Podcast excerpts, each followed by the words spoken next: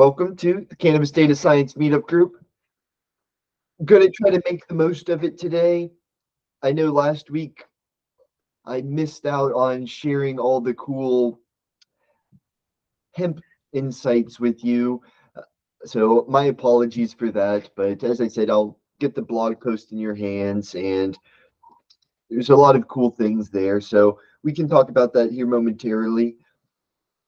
Would love to kind of get some of your thoughts because Ooh, actually somebody's trying to join. Um, because I could kind of use some direction. Um, was not been a little uh, dissatisfied with where my research is heading, and was kind of just wanting to change gears. So, for example, with, all my frustration, I was saying, okay, right. For example, we were talking about pesticides, and Candace asked the question about, you know, how can we, right? For example, for lab results, there was the whole problem of lab shopping. And a cheap, effective solution was just having people ask for their lab results. And I think we may still need to think about this more, but I haven't thought of a quick, simple solution like that necessarily for this sticky issue of pesticides. And the only thing that I can think of at the moment is, you know, in certain states, if you don't have access to data, then really the only way to know for certain your pot products are pesticide free are basically to to grow it yourself. Um, and that's permitted in some states. So I know it's going to be difficult. So for example, Candace, you're in Massachusetts. You can in fact grow your grow your own.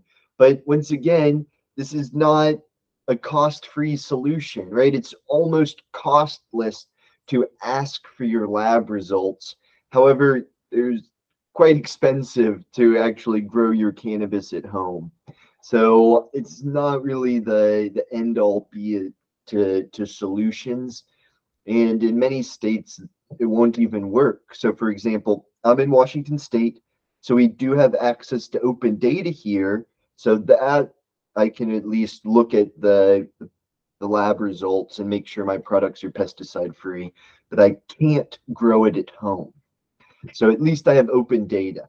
So that's what I've just basically been encouraging people. You know, if you're a cannabis consumer, either ask, ask, ask, ask for your data, or ask, ask, ask, ask to to grow it yourself.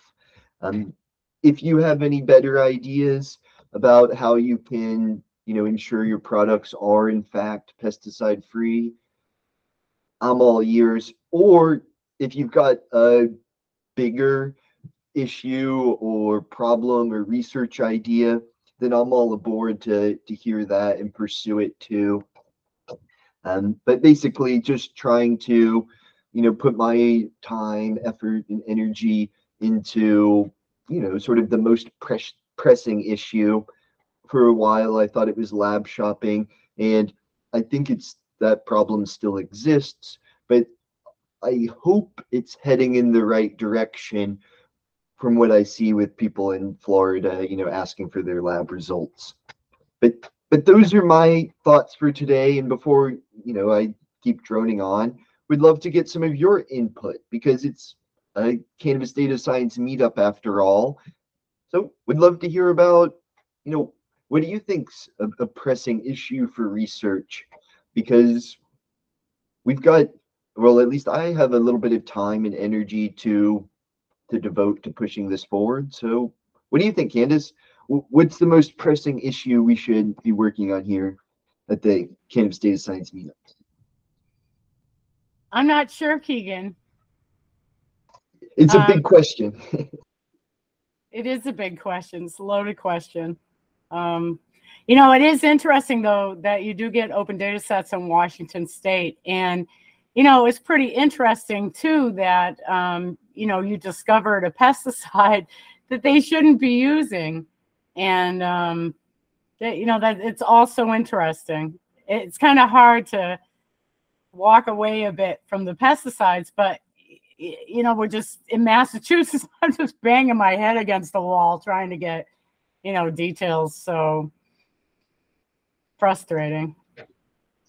But I love growing, and uh, I don't think I spend a ton of money growing compared to the fact that the it's easy to do. I, you know, I didn't start cannabis until seven years ago, and um, it, it's so easy to grow. It, you know, I just, you know, I, I I water every couple days. You know, make sure there's no bugs. I mean, that's really the key thing, and um, you know, I, don't spend that much on electricity, and I have a really small house too with a hundred amp service, and I still, you know, I, I probably get about a pound, you know, per grow. So and I have tiny tents, you know, one in the laundry room that's tiny, you know, one in a spare bedroom that's, you know, a little bigger. And it's not like my old house where I had the big tents, you know, and outside, you know, I could grow outside.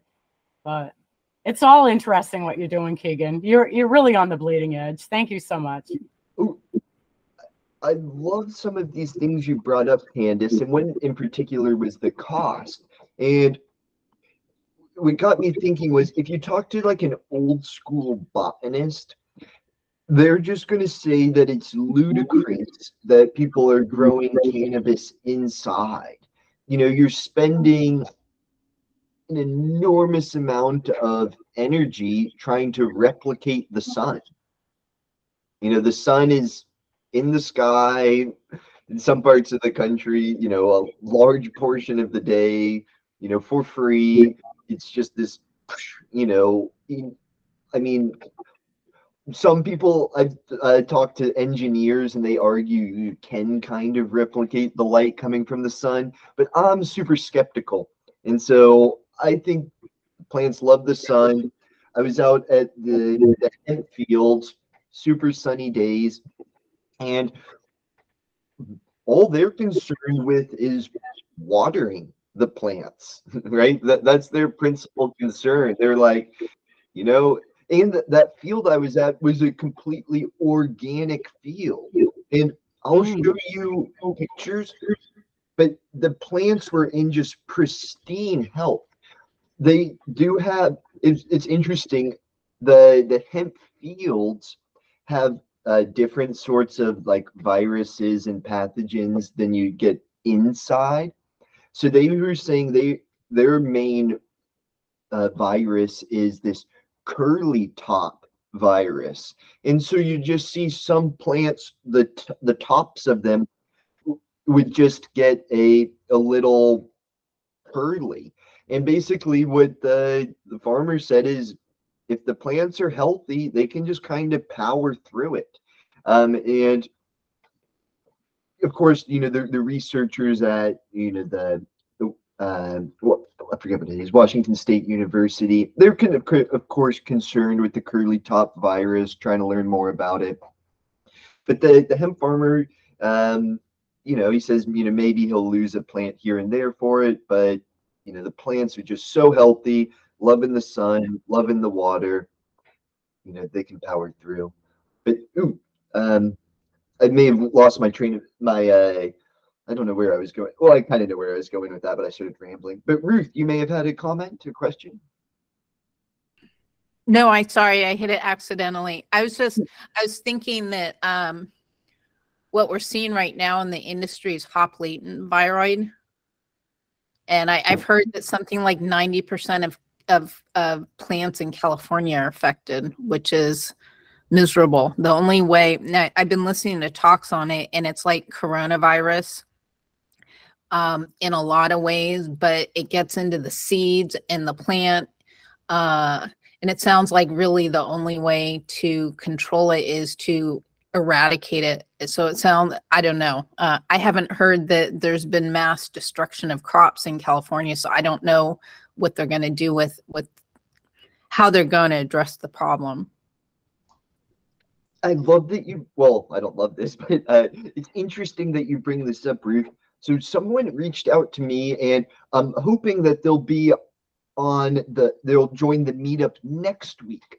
So somebody who a CEO who runs a testing lab in California that is primarily focused on testing for hops and viroid wants to, to join the meetup and talk with us and tell us what it's all about.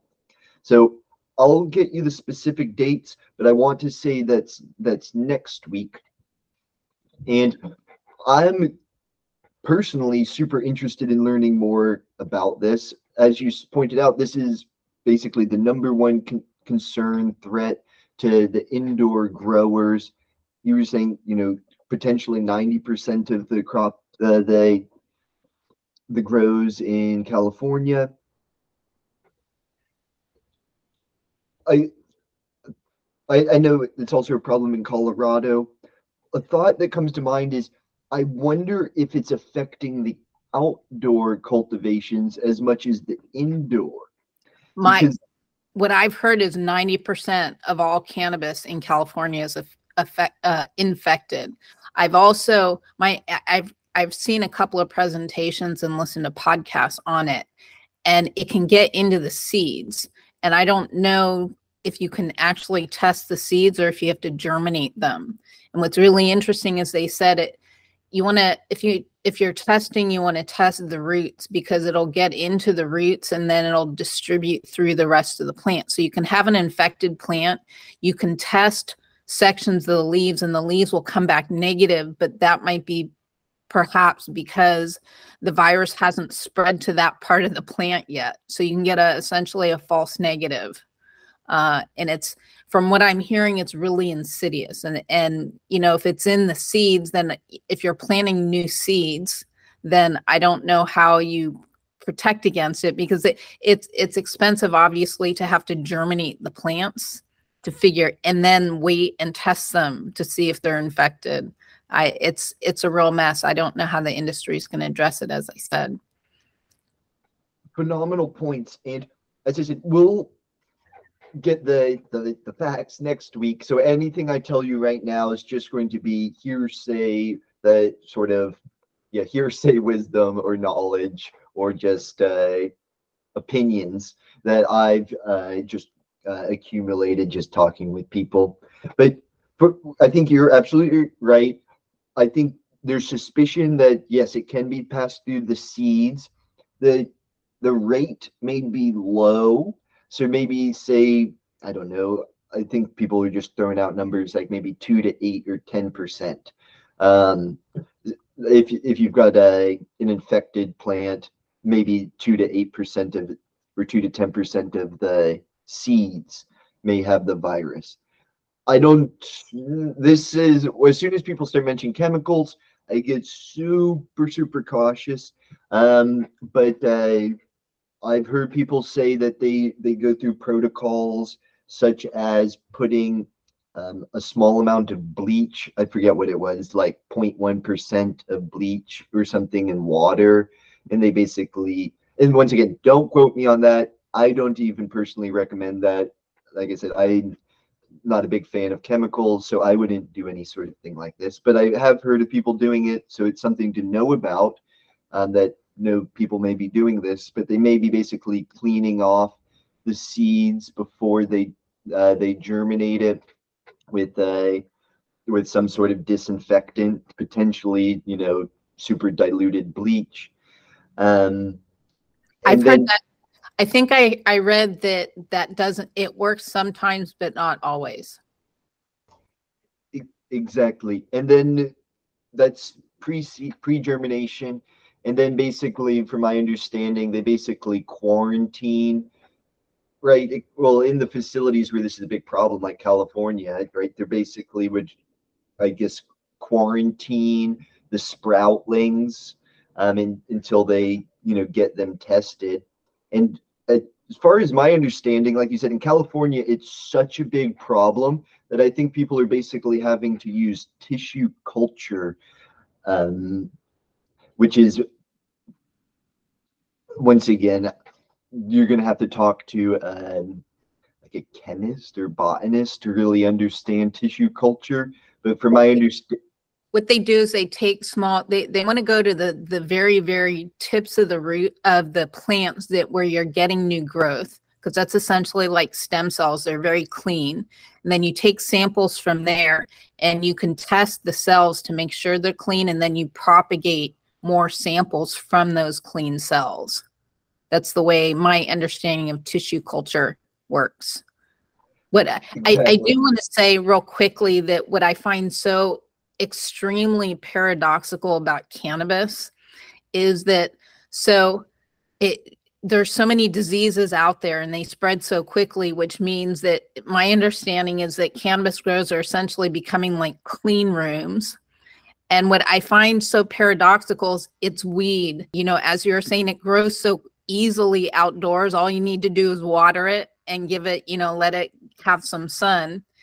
And it's it's the most technologically unintensive product out there and that it just grows on its own. Yet if we look at where the industry is going it's becoming perhaps the most technologically intense cultivated product. And i just i find that very ironic.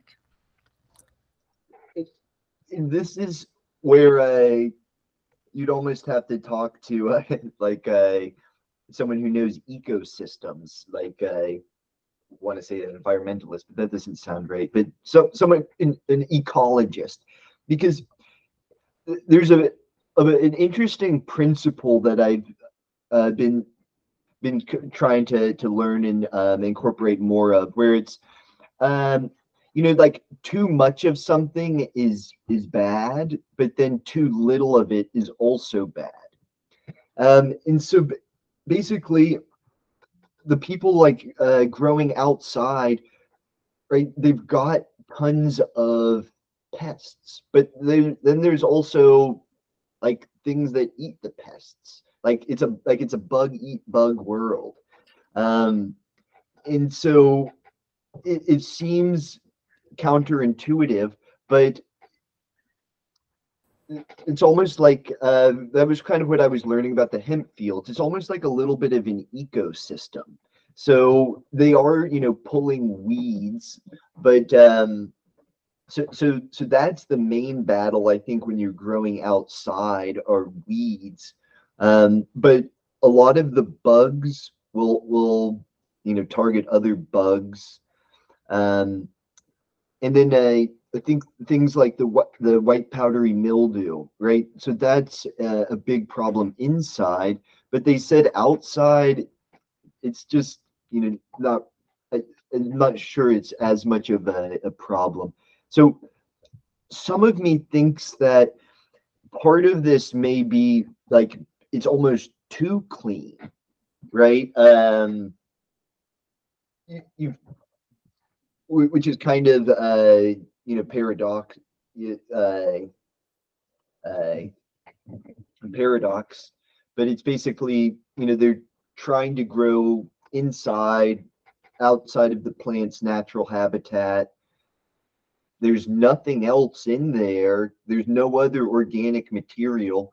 So it's like if you get any like pathogen like any mold or parasite into that room then it's just like the only like organic thing to eat on is your cannabis plants. And it's got no predators. So if you do get um and, and then and then you've also got a uh, the problem of uh, uh, what's it called? Uh, like monocrop where a, a lot of these rooms it's just a room full of clones that are all genetically identical um, Copy that. Wild squirrel. What? Wild squirrel. Copy that. Roger. so john but comments question john um, i'm not sure if you're okay but um so so Apologies about that. But my bad. okay it's okay john but uh, i'll let you um ruth if anyone else has any more thoughts about this but but what's kind of just getting back to me is just um like you you know like a lot of the other big agricultural crops like i want to say like bananas maybe maybe super susceptible to viruses because they're just you know, all the, the bananas are very, very genetically similar. And so, so that's the other advantage to growing these giant hemp fields. They are technically growing them all by seed.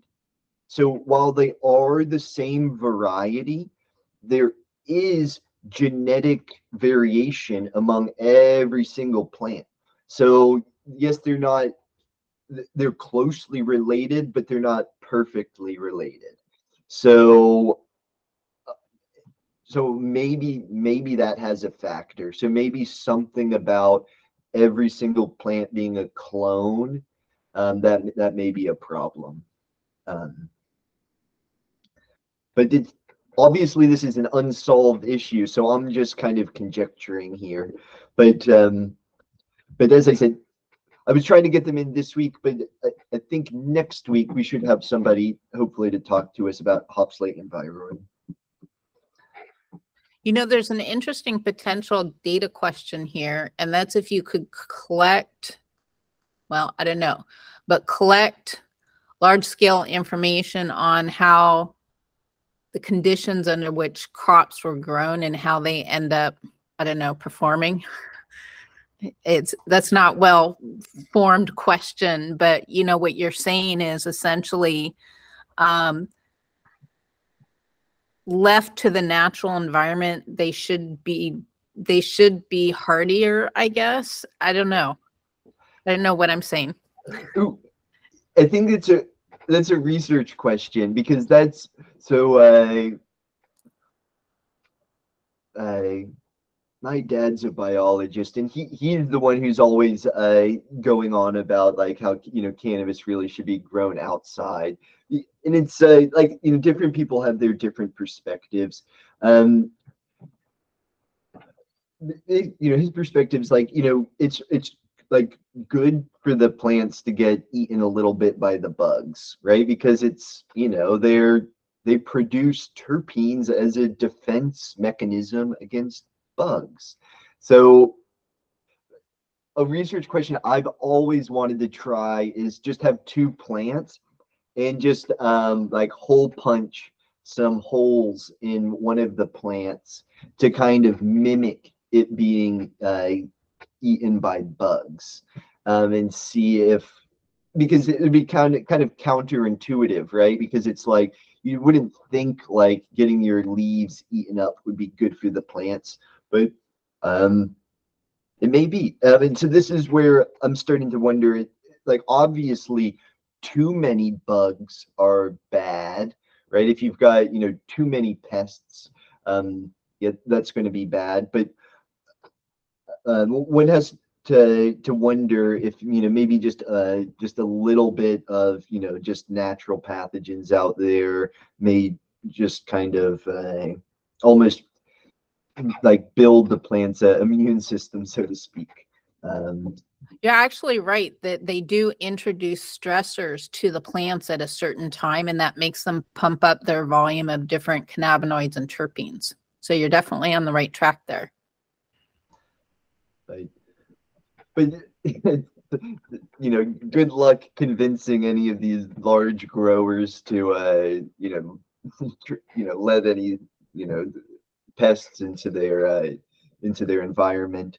Um, so I, I, I don't know. This may be a, a, a, question more for, you know, like I said, a biologist, a botanist, an ecologist, but, but this is kind of what I'm starting to think. And long story short is I'm still really big on these, on these hemp fields because when you go and you see them, you really remember that this is still the, the cannabis plant. You know, there are these lovely plants with seven pointed leaves except this variety just happens to produce predominantly CBD and CBG versus THC. So it's just the same plant, you know, it still gets trichomes on it, just these trichomes fill up with a different molecule. Um, so, so long, so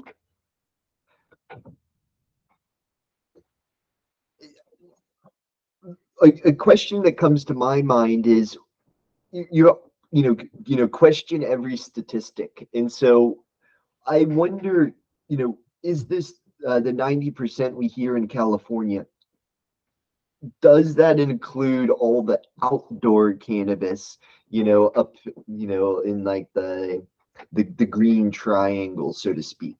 Um, so I've got a feeling that I wouldn't be surprised if 90% of the indoor grows in California are infected, but but I don't, you know, who, you know, I wonder if it is also 90% of the outdoor farms or not.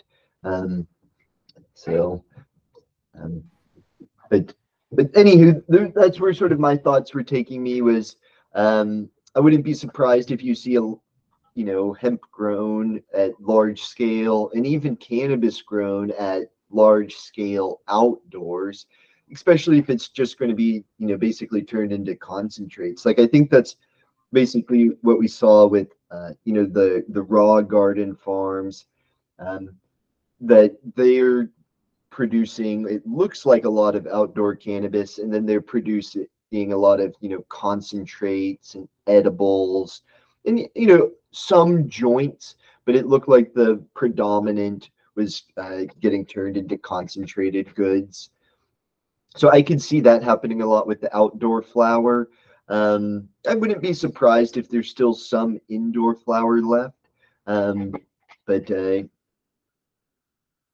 but i don't know. I think so I'll, I'll kind of get onto some of my other thoughts here in a bit but basically you know the, the indoor farming may almost just be uh, just kind of a consequence of just the way cannabis has come up in this really like illegal nature. Um, like a real you know illegal hidden nature right? Uh, basically people didn't want to be outside you know in the the public's view. Um, so um, in you know where we're seeing it permitted right? That we saw uh, the glass house farms in california you know just these giant greenhouses. Um, i know in florida i want to say I've, I've seen some pictures of some giant greenhouses.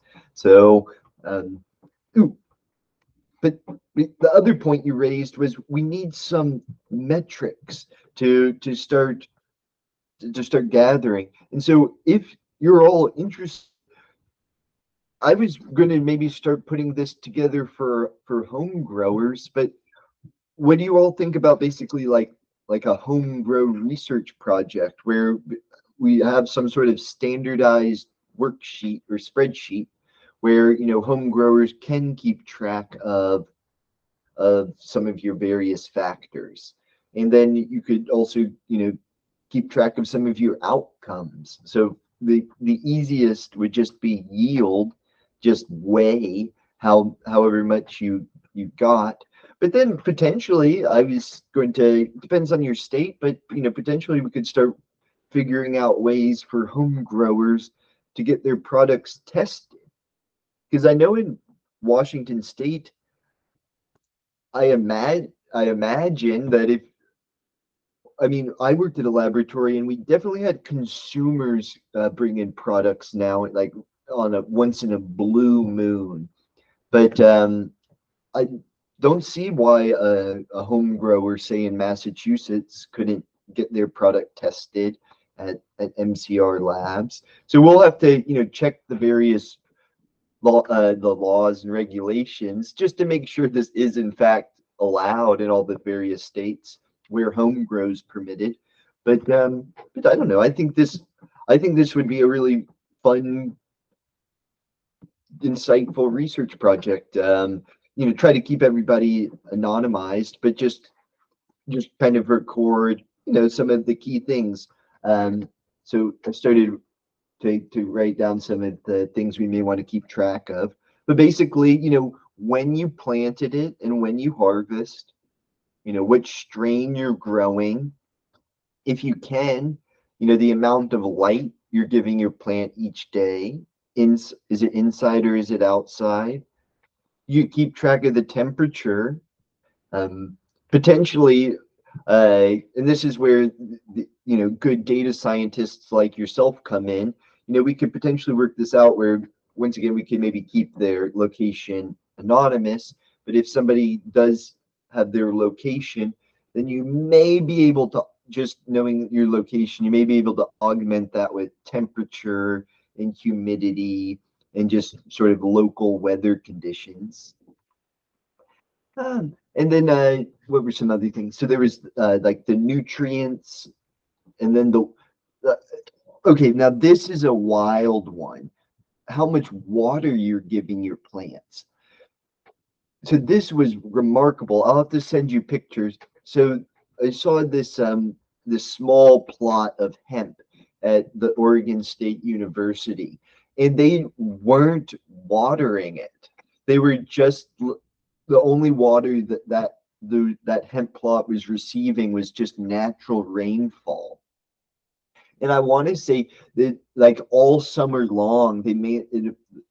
Once again, I'll get you the exact number in the blog post, but I want to say it was only around an inch of rain like this whole summer.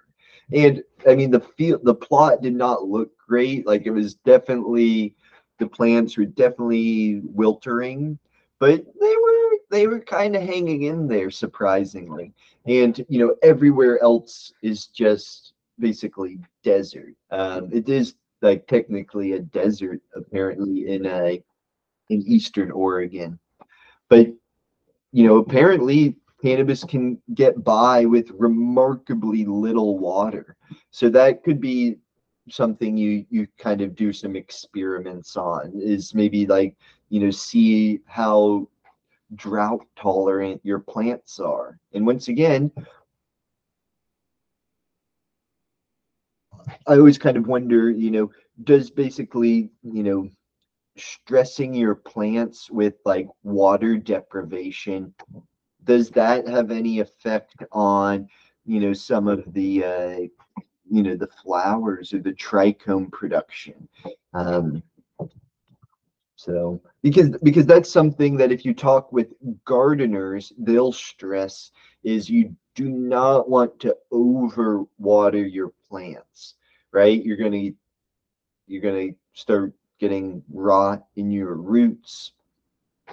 Um, and uh, and some uh, gardeners argue you'll get better root growth if you kind of you know let the let your plants get super dry because I guess once again this is all kind of hearsay that's why we kind of have to tie the science to the folklore. But the way the folklore goes is you know if you get them super dry then the roots have to you know start like searching for new sources of water.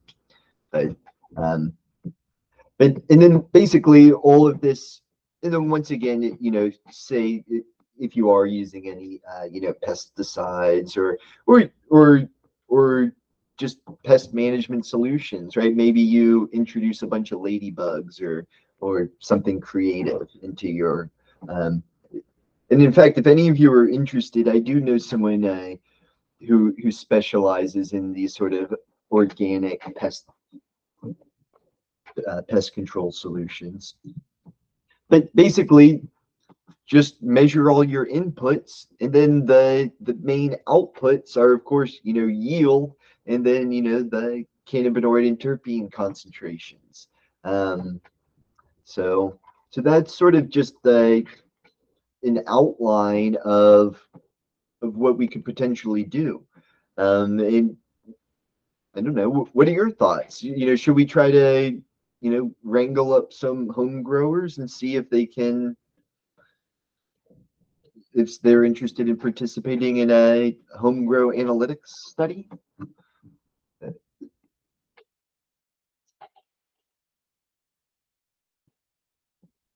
Okay, um, so, so, because I don't know, I, I was just thinking this could be like, you know, a fun pet project because there's not really much data out there on this, right? there's the only data on home grow as far as i know once again there's probably better sources right there's the we've stumbled across them so i'm sure there's other sources but the the main one is just the uh, what was it the the uh, National Survey on Drug Use and Health, the NSDUH. Um, and there, I believe there was a question about how many people home grow. And didn't sound right to me because I forget what it was. Um, it was just a small fraction of people. But then if you, you know, kind of extrapolate it out to the entire US, I'd want to say our numbers were like as high as like five or six million. But that just seems way, way, way, way too high to me. It doesn't seem like there'd be that many people uh, growing cannabis at home. But um, but that's really it. Um, and so what we would kind of be interested in discovering is what are the t- so this is a- an interesting research question right here. What's the average yield for a home grower?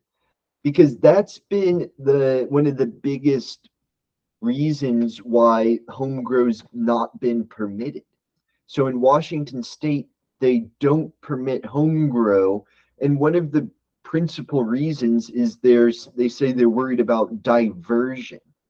Of course, now uh, you know the the arguments kind of changed a little bit, and now they're saying oh, you know that now they're mostly worried about access to youth. But um, that would still technically be diversion, right? It's diversion to youth, which is not what you want.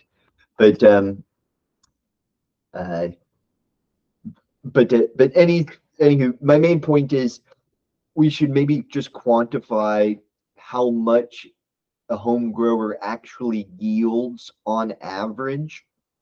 Um, and you know, you could probably estimate that, you know, prop you know, you could do an estimate by hand, but you actually want some data and some statistics because as we all know, the real world's messy and how how do things actually shake out?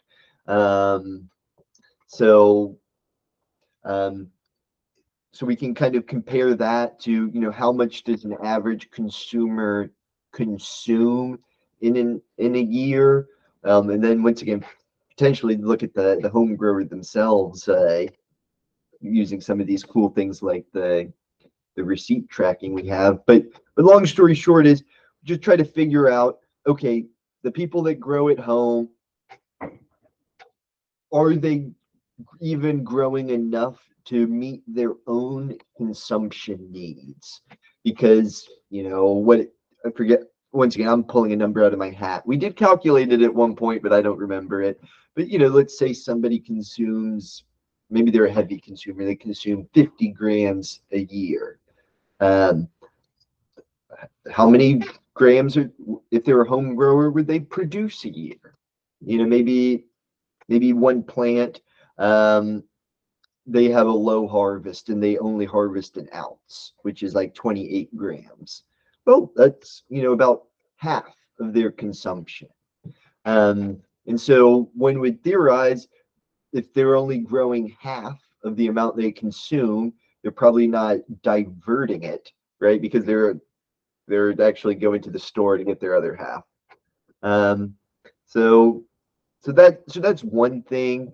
And then the other thing is just quality, right? What's uh, the average home grow THC percentage versus the average THC percentage you see at the retail store? You know, are home growers better or worse at uh, growing high THC or say maybe you're interested in high CBD, um, whatever it is. You know, are home growers better or worse than um, than uh, licensed growers?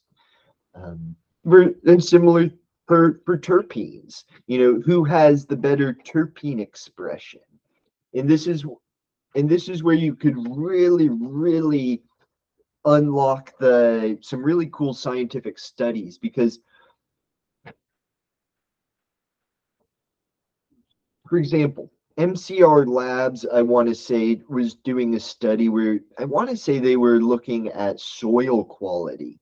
And they may have, I forget, they may have, I'll have to look up the study, but the biggest complaint against the study was the sample size was small, like maybe like 12 plants or something were grown in total in different soils. Well, the cool thing about you know getting a bunch of home growers on board, um, it's not going to be your traditional controlled scientific experiment, but this is the type of scientific experiment that like economists, you know, like myself are used to, which is just, you know, crazy variation from, you know, just all over the board from tons of different sources. And I love this type of variation myself. So it's just like, you know, get a get a home grower in Massachusetts growing outside.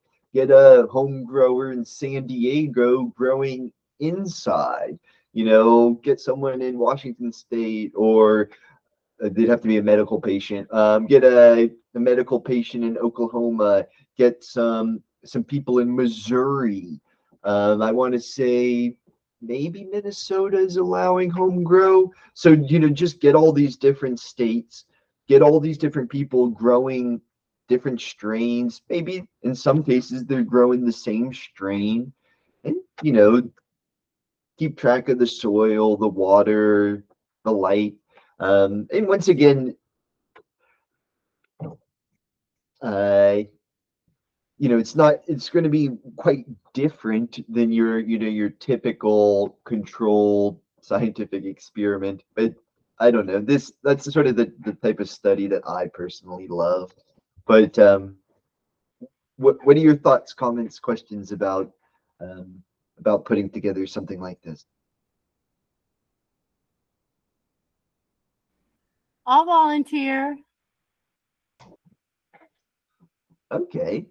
Okay. I'm indoor grow, uh, but you know, I could ask some people uh, if I can, uh, you know, propagate in their backyard too, in Massachusetts, and help. You know, I, am always giving away uh, phones and stuff, but I get though, right? I started doing a closed loop system, Keegan, right? After uh, I had spider mites off the Massachusetts grower uh, group Facebook group, right? And uh, and also too, you know, I'm kind of glad that I did because now I can, you know, I can make my own seeds, and I also have seeds too that have CBD that are CBD rich as well as THC, and um, but anyway, I volunteer.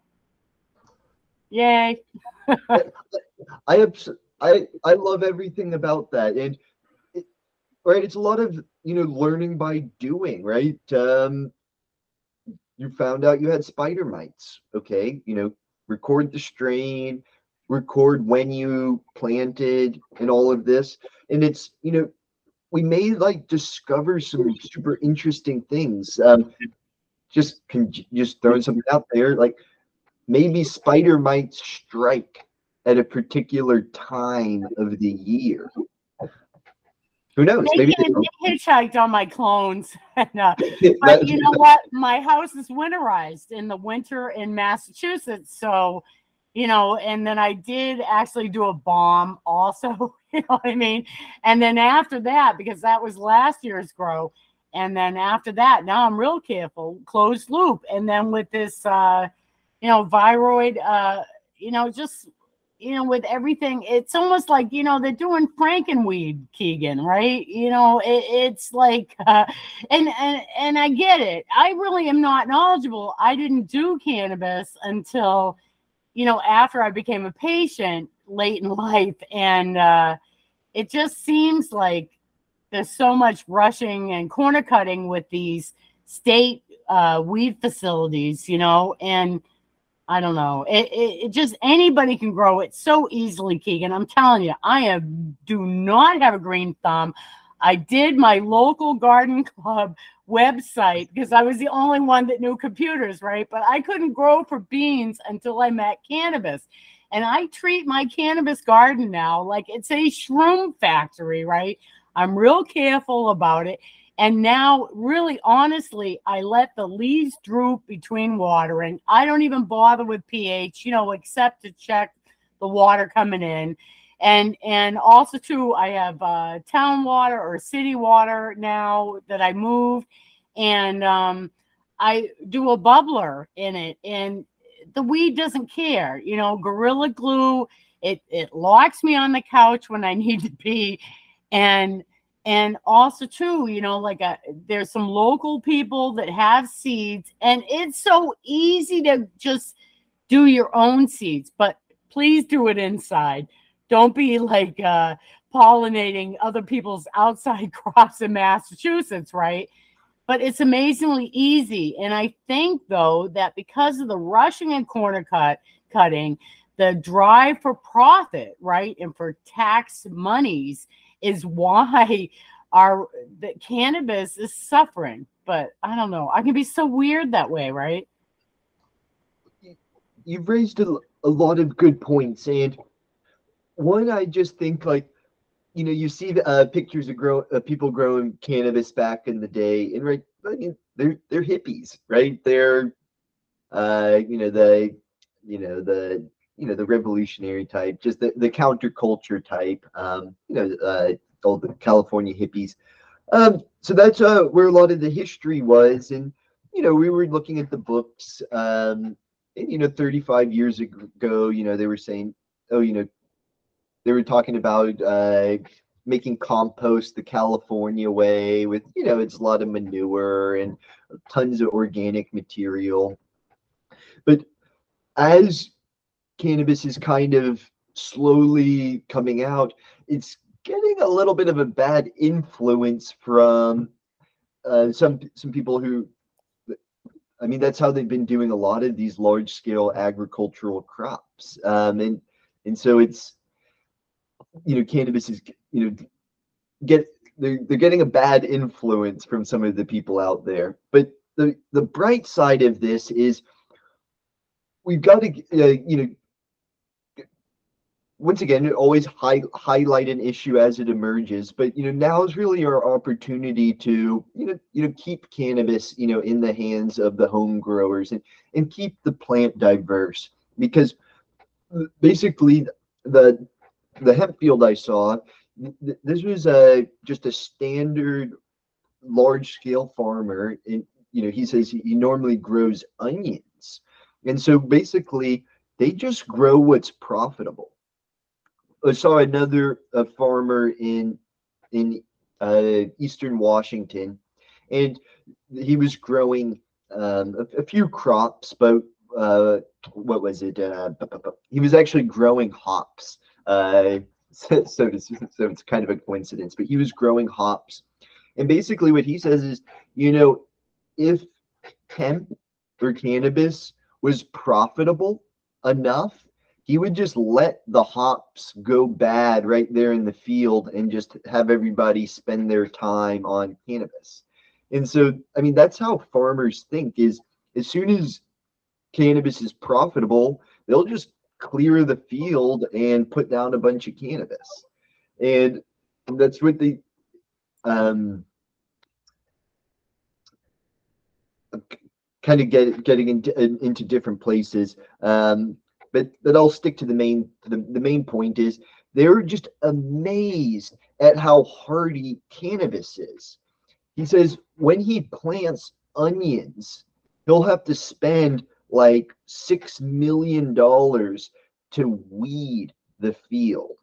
He'll have to pay people to go out and pick out all the weeds. When you grow cannabis, it's just such a just a, a hardy, thriving plant that you have almost no problems with weeds because it's just the the cannabis puts down its roots.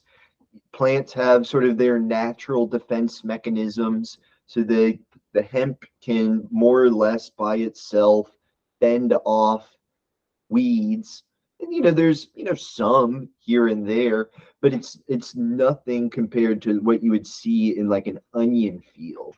And it's and they're saying like you know the, the their onions are way more susceptible to you know disease and pests than than these hemp plants. And so basically the the farmers are just amazed by them right? They're they're just used to growing these really really delicate monoculture crops and then they get in, uh, you know, a, a couple varieties of hemp, and they're they're just amazed. They're like, "Wow, this is a this is a, a, a miracle, right? I don't have to." And then not only does it fend off the the weeds for the hemp, but, but they they rotate the crops. So they plant hemp there, they harvest the hemp, and then they plant onions. And they say because they planted hemp there, there's now fewer weeds for the onions. Mm. And and they and this is where you really have to start studying agriculture, but I think they call it a, a cover crop, where it's basically like you want to almost have a, a crop in the soil. That way weeds don't grow when it's when it's time to uh, and I'll get to your question here. Really. So long story short is cannabis grows well. One of the reasons it grows so well is it's a remarkably diverse plant and grows super well under the sun. It looks like it's thriving outside.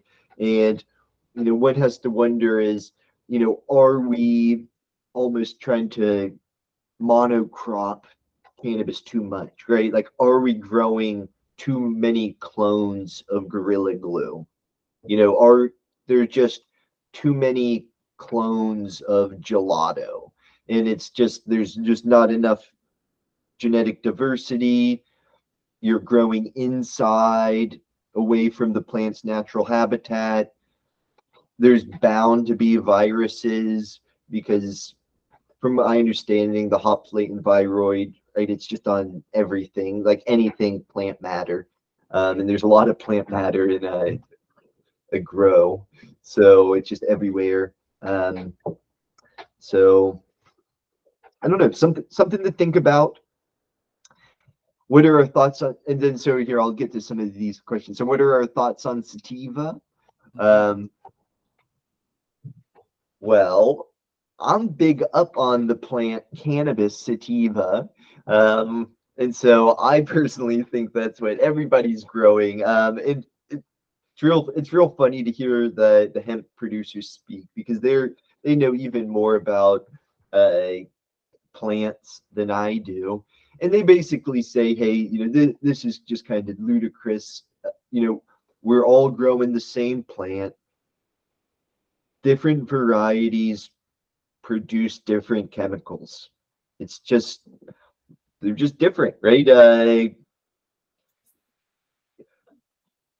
right, like you know, different people have different colored hair. You know, it's like plants are just like little chemical factories. So it's just for whatever reason, you know, one had a slight genetic, this one seed had tiny little genetic variation than its its brother or sister, and for whatever reason, it can produce a tiny bit more CBD or a tiny bit more THC, and or a tiny bit more CBG, or you know whatever you may be interested in. And then you know people have just selected these different varieties.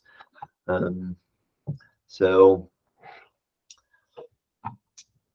so so a lot of this is is just you know still research to be determined. And so yeah let's keep at this. And so basically yeah so i think some of the, the key data points that we should be after are and this is you know what the people in the hemp field are principally concerned about is when did you plant? When did you harvest? How much did you get from your yield?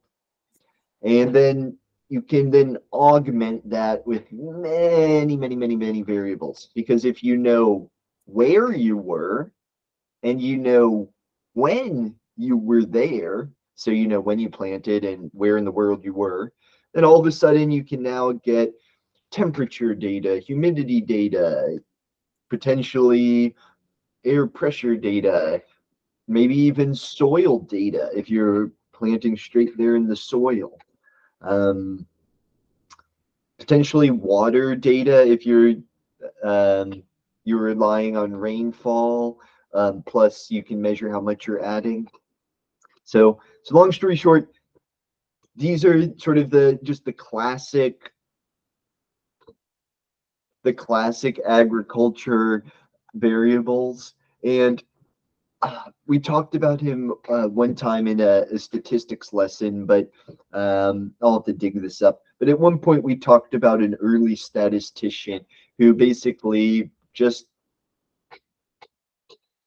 collected data about varieties of plants, particularly when they like fruited, right? When they were harvested. So we can do that exact same thing with cannabis. Let's just you know keep track of strains, try to keep track of when they were planted, exactly how long they were in flowering, when they were harvested, how much you got. So then you know we can spice in, um, add some spice with some variables like light, indoor, outdoor, soil, how much you watered it. So we can just keep adding, adding, adding variables. But I think this is what we, we should work on because, or at least this is, I, once again, I don't know. I'm just going to have to do the data side because I can't home grow, unfortunately, here in Washington. But if any of you are interested, you know, I, I'm here to help. So we can, I'm here to help. You know, we can put together worksheets. I could help augment data. You know, whatever you, whatever you're thinking. So, or if you have a more pressing research question, you know, let me know. Um, so I know that the hops latent viroid is of course a pressing issue. That may be the most pressing. So I'm going to try to double check and confirm that we can get the the lab director or at least owner to to speak next week. So that that should be super exciting if we can get some some actual, you know, boots on the ground information from a testing lab. That would be that would be the best. So, okay, so so I know I know today was more just a, a talking day, but um, I, I owe you all a lot. So first, I owe you all a big thank you. So you know, thank you for you know coming and giving your attention, especially after I kind of dropped the ball last week. But I did take plenty of pictures, so I will make sure to to write up my notes and get the pictures to you. So that should be something for you. I, I took some really cool, interesting pictures, so you can now get to see firsthand well, not, I guess secondhand through the photos, but you can now see what a hemp field is all about. And then I'm going to start thinking about, you know, how we could put together a worksheet for home growers. But, you know, let me know if, you know, you find any new sources of data, have any cool new uh, ideas of your own, have any ways we can revisit prior sets of data because as I said, I don't know, I was sort of just starting to just worry too much about some of these big existential problems that I completely out of my hands, right? Like, for example, like the lab shopping, completely out of my hands. The only thing I can say is, hey, if you're a consumer, ask to see your lab results. Pesticides, that's a huge existential crisis or, or problem that's way bigger than cannabis, right? That's cannabis is just getting a bad influence from just the you know the giant agriculture sector.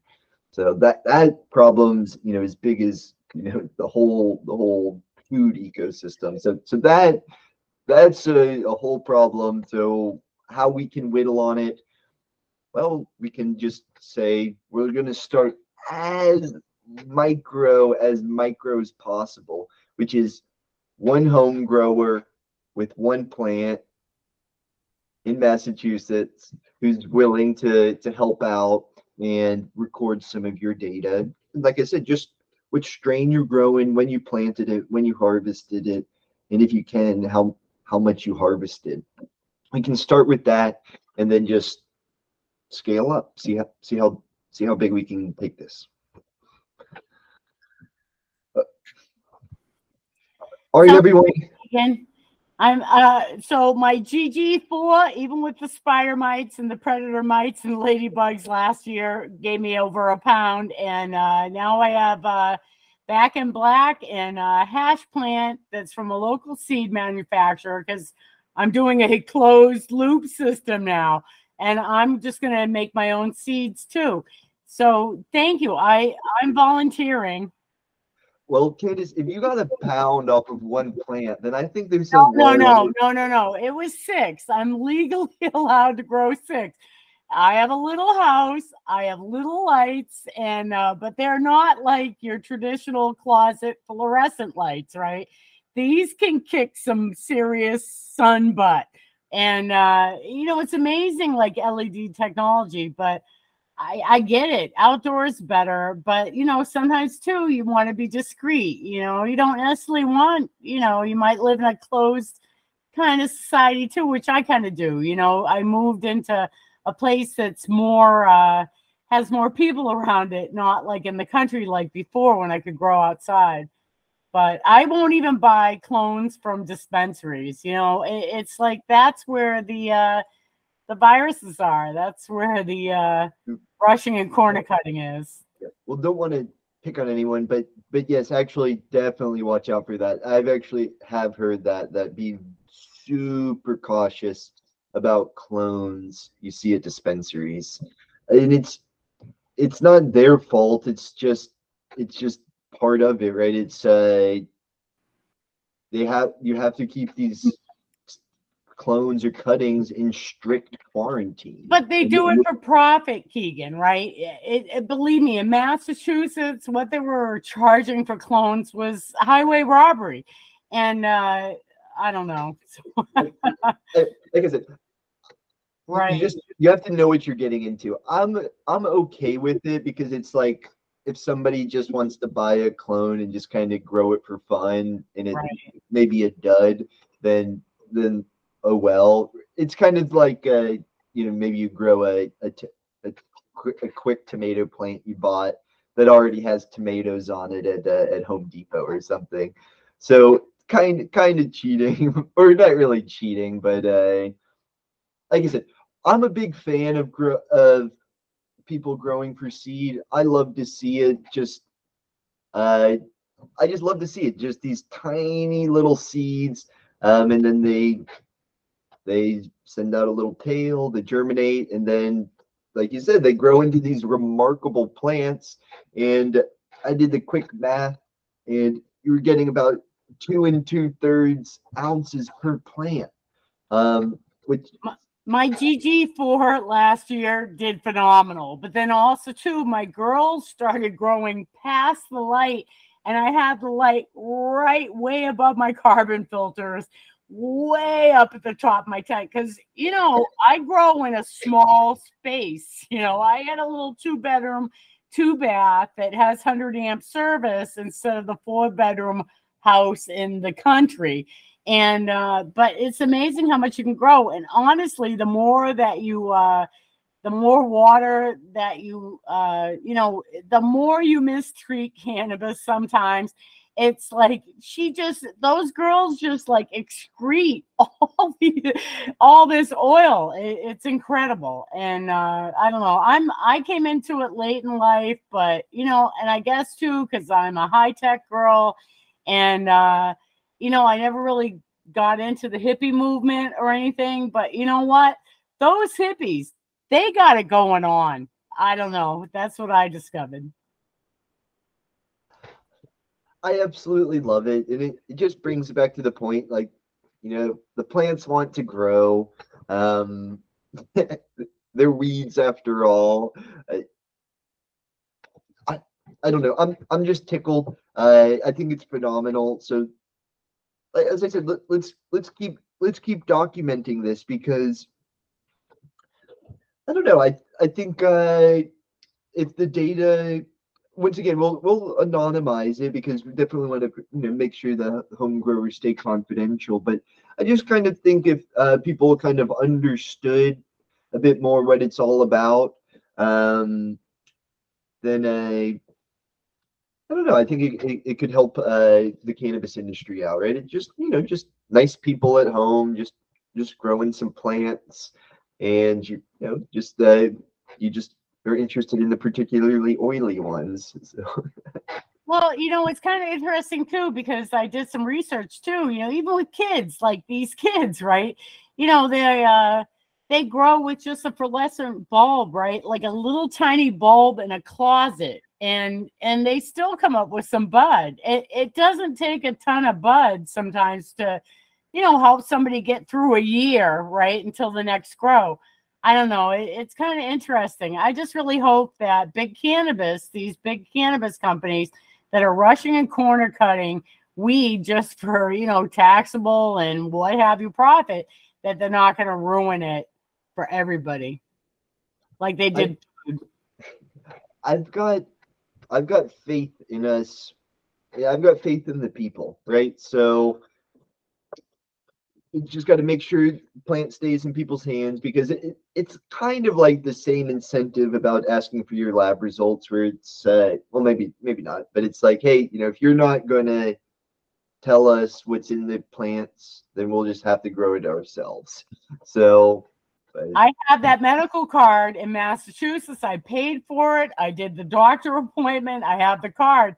But you know what? And I, I get free product, right? So I don't know what I maybe 200 I paid for the card, so I get 200 free product.